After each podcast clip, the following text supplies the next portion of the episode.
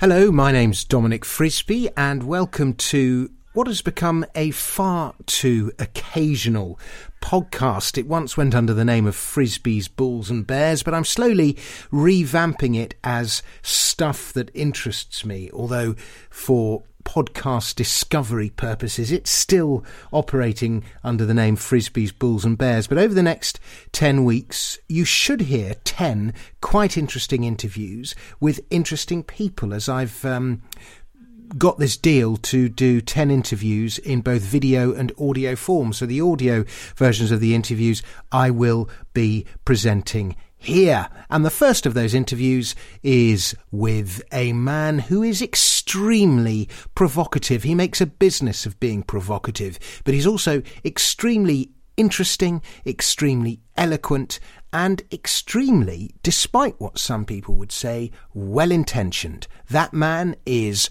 James Delingpole, and it's a great interview. I hope you enjoy it. Hello and welcome to Stuff That Interests Me with me, Dominic Frisby, and it's my pleasure today to welcome the writer and broadcaster James Delingpole to the show. James, hello. Dominic, am I, am I the first person? You are my first guest. That's great. James. My first well, guest. I hope I don't disappoint. you won't. That's why I had Good, you on. good. Now, in your pod, you've got a fantastic podcast, and you should all listen to it. The best. One of the best. Yeah. The best, the best. best, yeah. And you talk. You, you've repeatedly come back to this theme that, that the world is in a dangerous place at the moment. Yeah. Um, describe. Let's explore that. Well, there are obvious things which, which, which I think ordinary people worry about. You know, people who read, who read the Daily Mail, things like North Korea. Am I going to be nuked? Um, is the obvious one. Maybe China, stuff like that. But I don't think these are the real threats to our Islamism, of course, Islam. Um, I don't think these are the real threats to our culture. I think the real threats are much more insidious than, than that. In fact, I mean, on the way here, I, I wrote this piece about how I think we're living in a topsy turvy world where it's as if we suddenly find ourselves in a parallel universe where the rules have been written by lunatics and we don't feel like we, we feel like strangers in our own country. I, I mean, I'll give you one example. Um, I hope this doesn't date date your show. Paul Hollywood, the judge, Okay. the judge on Great British Bake Off. Uh, a newspaper unearthed a photograph taken 14 years ago of Paul Hollywood dressed as a Nazi for a fancy dress party. Well, I would say it's really not that big a deal. Um, Does anyone really care about that? No, no. Given well- that it was an hello hello party. it was, the point is that A, it was the, the front page story in a newspaper, and B, Paul Hollywood felt compelled to apologise. For Now- causing offence. For causing offence. Now, I think this is a, this is a, a slippery slope. If, I, I think if we want to talk politics for a moment, this comes back to cultural Marxism. I don't want to go down that particular rabbit hole too far, but I think that for want of a better term, the, the cultural left is on a mission to make ordinary people tread on eggshells about what they say and do and feel uncomfortable about expressing themselves. It's all about, ultimately about power. If you don't know whether or not it is safe to dress up in a particular costume to go to a fancy dress party, already these dark forces I was talking about are winning. Yeah, I I left university in the early 1990s, and I left university sort of vaguely left wing, but not really caring. went- that, yeah, I didn't go but, through that I sort of, but I didn't really care that much about politics. I just sort of thought that left wing was sort of what people were, and you know, my dad was very left wing, and but for some 25 years or more, I've always felt that I've that that I'm treading on eggshells, as you say, and I've always been very scared to utter you know, I've always felt ever so slightly self-censored, and I've never really been able to come out and say what I really think. And and is that a kind of microcosm of what's been going on in I'll the give you world? another example of what I'm thinking of. When, when you and I were at university, we were kind of scared about the police for the right reasons. Uh, they might nick us for smoking drugs. Uh, they might nick us for driving our cars too fast. They might nick us for being drunk and disorderly. But that was the police doing their job. The, the police's job is to keep order. Now you've got, got a police where, for example, Surrey Police has a sergeant who is head of diversity and transgender inclusion or some such ridiculous title, where he's sitting on Twitter tweeting out that uh, he finds it offensive that Tampaxes are stored in a section at supermarkets marked feminine hygiene because this discriminates against those men who might want to use Tampaxes. now, y- we laugh about this, but hang on a second. This guy is on our payroll because ultimately we pay for the police. So if you've got, and, and it's not just Surrey Police, by the way, this is across the board.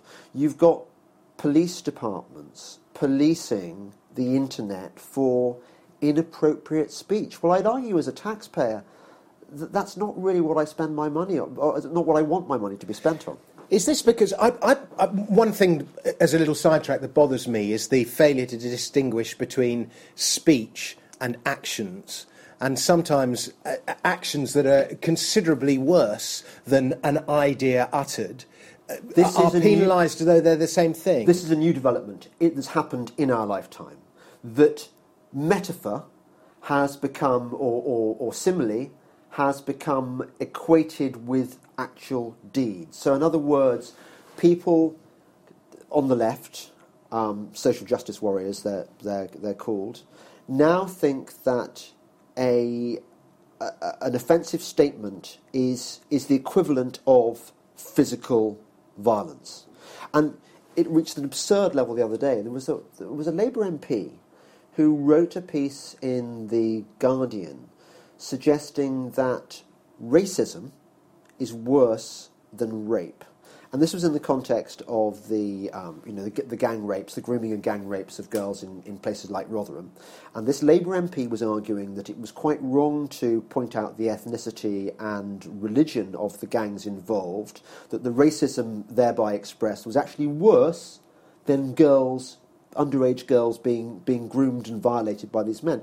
Now, I'd, I'd argue... so words that is words are worse than deeds. Words are worse than deeds, or even thoughts are worse than deeds, because racism, after all, is just an ism. It's just a thing. It's not a. It's not a kind of physical deed. I mean, what's bugged me about the term racism is it, it's so catch-all. I mean, so a, a, a flippant comment can be made by somebody, and that person is tarred with that racist brush for the rest of his life. You know, flippant comment is is as bad as actual physical physical persecution on the grounds of race. And and, also, it's, And, it's so I think any conversation, not this one, but any conversation about when somebody is being labelled with that, with that particular, or tarred with that particular brush, there needs to be a definition of what actually racism is. But the reason that they use racism is precisely because there is no no Yeah. definition. Racism really means uh, a white person with whom I disagree and who I want to. Uh, Whose argument I would like to close down because it's the it's the ne plus ultra, isn't it, of arguments. Once you once you've branded your opponent as a racist, it's a bit like calling them Hitler. They don't have a right to reply. They shouldn't be heard. And by the way, another thing. Interestingly, by the way, oh, go on, you go, you go first. the here we are, you and I, having a, a, a reasonable conversation about, about politics. I don't think we've expressed any viewpoints which are extreme or, or are, are indefensible. And yet, increasingly, I found, certainly in the last 10 years, the number of people on the other side of the argument who want to brand me as far right, um, Nazi, extremist, just for doing basic things like defending freedom of speech, defending the right of girls in northern England and other, other parts of the country not to be groomed and raped by gangs. These seem to be very reasonable positions, but I find it frightening the way that, that even quite nuanced conservative opinion nowadays is branded far right, extreme right. Let me tell you a thing that's coming. Yeah. free trade and free market, the, the basic premise of those ideas was that one person A could transact with person B Yeah. without the involvement of any, uh, anyone else. And it's basically an anarchic ideal. And But it works.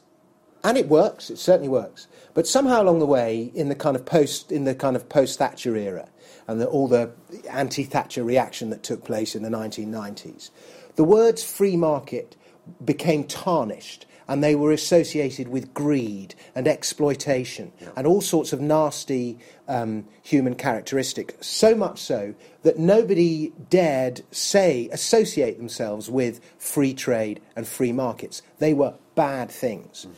Is the same thing going to happen to the term free speech? Totally. This is how, I'm afraid, this is how the, the left rolls. It wins the political arguments by first winning the, the culture wars, the cultural arguments. Think, for example, of the way that the word investment. Investment used to be about buying stocks and shares and so on, expecting growth. Investment has now been colonized by government to mean Oh. government spending, government investment in, in this and that. Government squandering money against the wall, uh, which has been given to them by the taxpayer, that ain't investment. It's very Orwellian. There's a very good George Carlin routine about this called Shell Shock, worth watching. Okay.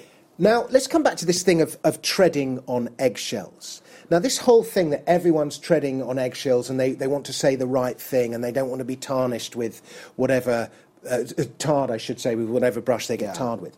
Do you think that's why these stupid roles for the police that you described earlier and so many other stupid job positions and stupid practices have emerged because they, they, everyone, both at an institutional level and on a personal level, feels that they are treading on eggshells in some way and therefore they, there is this need to demonstrate their virtue, to show their virtue. The, I think there's uh, several things going on here. First of all, there's an organisation called Common Purpose, which is very cultural Marxist, left wing, which uh, runs courses for public servants and trains them up into, the, instills in them the, the values of the, the cultural left, so that people become obsessed with diversity, um, uh, gender, um, inclusivity, all the things that, that have compliance departments treading on egg, eggshells. So gradually you get um, a form of entry, entryism whereby the police, uh, city law firms, corporations, um, universities, obviously, I mean, they're, a soft, they're an easy target anyway, they all get infiltrated by people at, at the higher levels with people who, with these values anyway.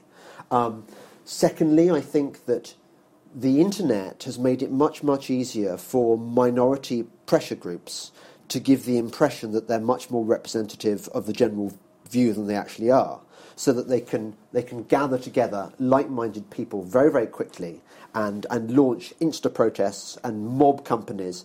And companies are, they just want a quiet life. They just think that ra- by paying Danegeld to the to the Dane, the Dane will go away. And of course, the Dane doesn't go away. The Dane thinks, well, if I can get money out of this, maybe I'll come and do a bit more pillaging and raping next time. Of course, the pillaging and raping this this time is is um, pushing those pushing those diversity and defence taking and, and gender buttons for all they're worth. Let me offer you, let me dangle in front of you a carrot of hope. Yeah. Um, I think in the 90s, with the, so, with the rise of the alternative comics and the, the post Thatcherite era and so on, um, the, the left won the cultural war. I think it's fair to say that. You may not agree with that interpretation. Do you agree with that interpretation? Uh, I think Rightly or wrongly, they won it.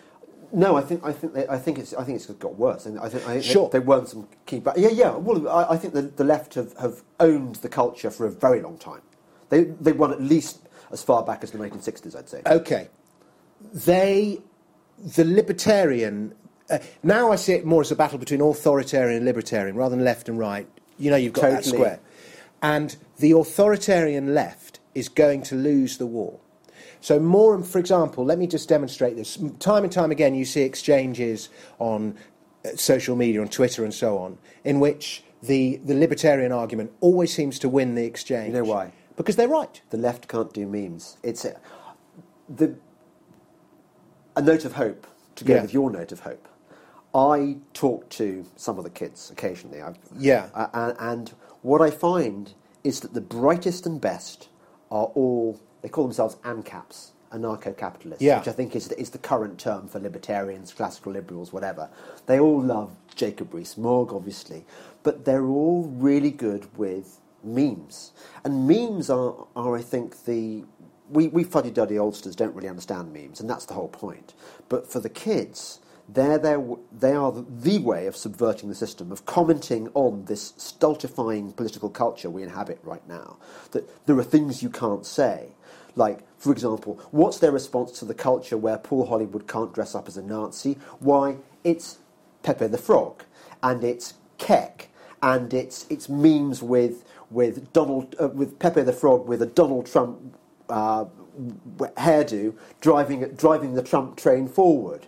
And it's, it's, it's bad taste jokes that you're not allowed to make, but they make them anyway to show that they're free. Well, this is the point: is that the free argument is is and the author, you know the purpose of comedy is to undermine pomposity. And th- that same dynamic goes from libertarian to authoritarian. The, the, the, the, the comic argument is the subversive argument. Well, you'd think. Um, well, it is, because now comedy has been traditionally dominated by the left, and it's become very authoritarian left, as we've said. Yeah. But in Edinburgh this year, I saw very many shows, and I saw about at least four shows by so called political comics. And I sat there and I watched them, and I thought, you are a libertarian, and you don't realise it. Well, that's that's encouraging. And, and, you know they were and they were more and more the, the victims of their attack was was this kind of were were authoritarian left wing ideological yeah. stuff. There's a comic called Finn Taylor who's coming through, and I watch him and I go, You're a libertarian, you don't know it yet. Jonathan Pie, you know, the, the message of, even though Jonathan Pie is, you know, very much to the left from a kind of social point of view, and I think I am as well, by the way, but from a from a he's deeply libertarian because he you know he, he can't stand stuff that is you know telling you what to do. So comedy, and and a lot of people are getting sick of the fact that comedy has been so left wing, and they they want something else. But it, it's coming through more yeah. and more is coming through. Yeah. Well, I, I don't really see how you can be effective comedy if if there are areas that you're not allowed to go. Because the whole point about comedy, or one of the whole points about comedy, at least, is that it explores the boundaries of what is acceptable and what is unacceptable. It, it, it like we laugh in the face of, of tragedy and, and, and, death. The problem is, the problem with the comedy has and that it has to get through is that the BBC. The, the biggest platform of all is television, and especially the BBC. And the, the, the inherent bent of the BBC inevitably, as it's the state broadcaster, is authoritarian left. I think it's and, Martin Durkin. I think says this that that if an alien came down from outer space and observed our planet, he would be gobsmacked that the the main broadcaster, I mean the, the dominant, the almost monopoly broadcaster in, in, in Britain, is so far to the left of where its audience are. I mean where the where the where the it's British going to are. It's going to change. The circuit itself, the life of a live comedian, is about as libertarian as, as, as existence as you can get. Right. Um, but as soon as you go into telly, that's when you start getting quotas and all that. Look at Frankie Boyle. Frankie Boyle is fantastic. No, he was. Frankie Boyle is not anymore. Frankie Boyle, I, I witnessed that transformation of, of, of, Frankie Boyle. He was, he was absolutely, he, he just went to places that appalled you and horrified you. His sort of Queen Mother joke, he jokes about Jordan's disabled child and you thought, yeah, but at least somebody's doing what comics are supposed to do. Then he reinvented himself. He reinvented himself and made himself BBC friendly, and it's not a pretty sight. Well, I, I, haven't seen any of his stuff on the telly, and I follow him on Twitter, and he makes me laugh a great deal. So I'm, at this stage, from what I've seen, I'm going to defend Frankie. Yeah, yeah. But but the the the and what's happened in the past, there are many comics who have libertarian sympathies, but anyone who does have those sympathies is just kept their mouth shut about their politics. Oh, yeah. Because they've realised in order to get on, you can't afford to, to vocalise the politics that you have. And then the ones who have, have been more left wing have been much more vocal about that. I think there's, there's definitely a, a, a shift in the tides. And um, I'm quite positive from that point of view. Yeah, yeah. Well, I think um, it's the same with, with Hollywood, of course, that you can't, you can't express non liberal liberal views. But maybe, maybe Netflix. I mean, even though Netflix is quite left wing as well, Netflix might open avenues which, which sort of um, stops Hollywood having a monopoly, at least on the. Well, for sure, the the the, the um, what do you call it? The TV drama, the fifty-minute TV drama, yeah. is replacing the movie as the uh, go-to entertainment of choice. Yeah. But this is what was this is what was supposed to happen. This is what people like you and me were writing 10, 15 years ago. We were saying that that the, the internet, the process of disintermediation, meant that we could bypass the traditional um, seats of authority like the BBC, you know, the, the barriers to entry are lower, and so on. But actually, what we've seen is the left fighting a counter, a counter offensive through the medium of censorship. You know, Google, Google YouTube, Facebook, um, Amazon. They're all they're all censoring voices like mine. They are, and that's worrying how that's happening. Yeah, or what? And given how initially libertarian Google was, Yeah, but again, evil was his but motto. again, all this blockchain and disintermediation stuff, like for example, all the censorship that's going on YouTube, everyone's just going over to BitChute now, which is a decentralized uh, media Oh, platform. I yeah. didn't know about this. See, you, you're, So you just decentralize it, and it, then it doesn't matter. bit. BitChute, Are people actually using and that's a decentralized video sharing platform. and no one controls it. Well, it's decentralized, so no. I mean, it's controlled by the people who start it. And is it doing well? It's doing okay. I mean, it's not YouTube yet. Yeah, it's it's still early okay. stage. That's the thing. But it's early stage. Only didn't I don't think it even existed six months ago. Right. Okay. But it will. People will. The the internet is such a liberating force that you know, and the the the the it, ideas will go, and the creative will go where ideas are freest and speech is freest. And so, if there's censorship here. The uh, and the capital will follow the ideas. It will all move to where there isn't Yeah, censorship. that's because you, Dominic Frisby, are an optimist, and, and you always have been, and, and, and this gels with what you believe about cryptocurrencies and so on. That, that you think that somehow this is going to undermine the power that government has over us all, which I think is great. I mean, I, I love the theory. I want it to, to happen. I just think you can never underestimate the desire. Gilbert and Sullivan said this uh, every girl that is born alive is either a little liberal or else a little conservative. And what they meant by this, I mean, okay, the, maybe the conservative liberal dichotomy isn't quite the same. Um, you can call it authoritarian libertarian. There are always people in the world who want who are control freaks and want to boss around the other part of the world, which is people like us, who just want to be left alone and just get on with their lives and, and, and be free. And I don't believe that struggle will ever go away. And I also don't believe that the authoritarian side will give up the struggle just because of Bitcoin, just because of, of um, BitChute, whatever it's called. Or, Yeah, they won't, and it's a it's a constant pendulum that's swinging. and they're more evil, don't forget. At the moment, the, the pendulum is swinging in favour of the free. On that note, we're going to end this interview. James Delingpole, thank you very much. Thanks, Dominic. Why don't you give your Twitter feed and your column and your podcast a um, great big plug? Yeah, yeah, good. Okay, so James Delingpole is my Twitter feed. I do actually have a Facebook fan, whatever page, fan Okay. page, uh, which people should go to because I've got any followers on that, and um, most of my stuff goes there. I'm also at Delingpole World. DelingpoleWorld.com. You can read all my stuff there, and you can listen to my podcast there. Um, all my podcasts are archived there, and it's just they're awesome. The James Delingpole podcast is terrific, and you should all listen. Um, my Cheers, Dom. Dominic Frisby. Thank you very much for listening to the show. Thanks once again to James Delingpole, and we'll be back with new shows in the future. So keep watching.